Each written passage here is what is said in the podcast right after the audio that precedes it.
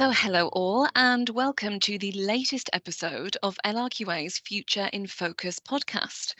My name is Holly Wild. I am the Global External Communications Manager for L R Q A, and it is my pleasure to record this podcast today with my colleague Vikas Neeraj. Hello Vikas, how are you doing? Hi Holly, I'm good, doing well, how are you? Yes, very well, thank you. Great to hear. So welcome, Vikas. Um, could I actually start by just asking you to talk to us about your title and what you do within L R Q A? Uh, thanks, Holly. Uh, so I am a service delivery manager for India under Inspection Services Business Unit, and I have been with L R Q A for the last thirty-two years. Thank you, Vikas. Um, we are going to be talking about a really exciting development within L R Q A. Our listeners may already know that we have been recently working on and have launched our internal sustainability strategy called Our Planet, Our Plan. Now, this is no ordinary sustainability strategy. We are so proud to have taken a much deeper and more progressive approach, which strives for a level of transparency not often seen in the market.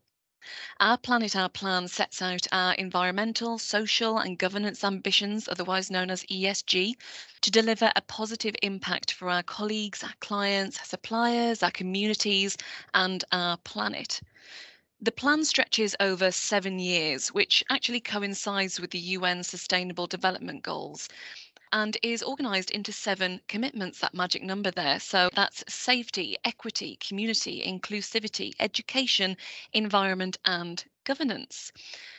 And through our uh, Future in Focus podcast today, we'll be doing a deep dive into each of those pillars, with governance being our topic for today.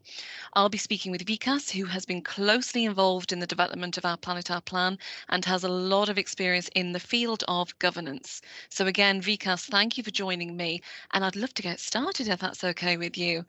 Um, Before today, I asked you to think about a bit of an introductory story for us, something that's really got you thinking about governance or has really stood out to you recently in that field. Can you share it with our listeners for us? Well, thanks, uh, Holly. So yeah, if you're asking me about a story, it's not a story, it's a fact which has uh, happened with me personally. Uh, it has been uh, four or five years now since a uh, lot of uh, renewable energy thing has started in India particularly, and one of the companies where I was associated very closely was making solar panels, and these solar panels were having uh, this manufacturing of solar panels was a big startup for that company. So initially they started with the manufacturing of solar panels with a significant growth in first two years. In fact, investors were very happy, and it was a technology was groundbreaking, and it had a potential to change the landscape of renewable energy. But in two years time, end of the two year, the company was looking at being plateaued. It was not growing as much as they thought of. Then the leadership team took a break and decided to see the root cause. What had happened was, in this company where we had done a pretty good inspection from our side, they had a lot of sources, the material which was coming in to make these solar panels, and they were also coming from various sources which were unknown, and uh, they didn't have any information about how they are making their own material which they are supplying, having a sustainable system. And what happened was that these material, when they were coming in, how to dispose it of, they didn't have that. The batteries which were being used for solar panels, the disposable of these batteries, that was not considered.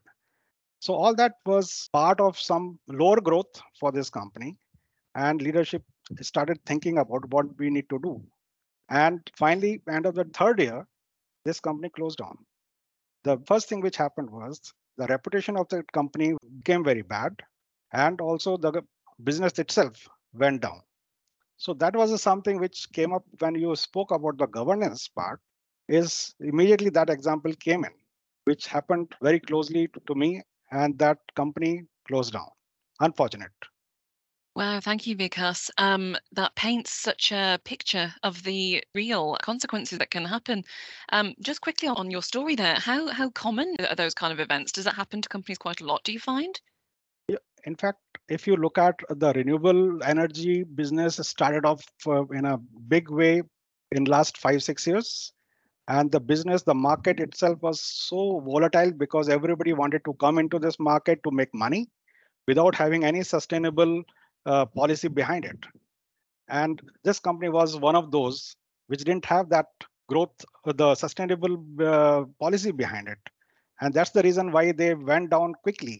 And there are so many companies which are coming in this market, that many number of uh, companies are going out of this market, all because of the governance issue, lack of governance and lack of policies behind it. Wow, okay, that's um, that's really interesting. So we've we've understood now, I guess, a real life example of governance in action um, in a business context. But I want to make sure that our listeners, um, that we all start right from the beginning and we actually all understand, first off, what is governance in the context of business? So you've provided us with an example there, but how would you define governance in the context of business, just as a basic starting point? Okay, so for me, the good governance is uh, vital for an organization's long-term success. It doesn't come in the short term. So it's a long-term success which it brings in. And this governance is a framework which brings in the open and honest decision-making, transparency, openness, compliance, and ethical behavior. That is what good governance is for me. Brilliant. And um, what are the primary reasons that a business needs great governance? Why do we want businesses to sit up and listen to the need for governance? I guess uh, the great governance or good governance brings accountability to the highest environmental and social governance. It also creates transparent rules and controls, uh, provide guidance to the leadership, and aligns the interest not only to the employees, but also to the management themselves, the shareholders, the stakeholders, and the value chain. This is normally builds the trust with the investors, the community, and the public at large. I like how you just summarised that last line actually there. So, so what you're saying is that governance is actually just doing good business, right? Would you put it that simply? Absolutely. Excellent. So, with that in mind then, how would you say the governance in the business context has changed in the past few years? Um, and, you know, how might it change in the next five to ten years? If we take that first part of the question first, how has governance changed in the business context in the past few years? If I look at the uh, past few years, Holly, is about uh, what changes have come into the market in the business environment. Is the technological advancement, number one. Uh, the stakeholders' expectations. There's been an increased competitiveness has come in, change in the lifestyle, and also urbanization. These are the, some things which I can think of what has changed over the last few years in the business perspective. And the second part of your question for next few years is what I am looking at is a boom in the digitalization of everything what we do, uh, whether it is in business or in personal life.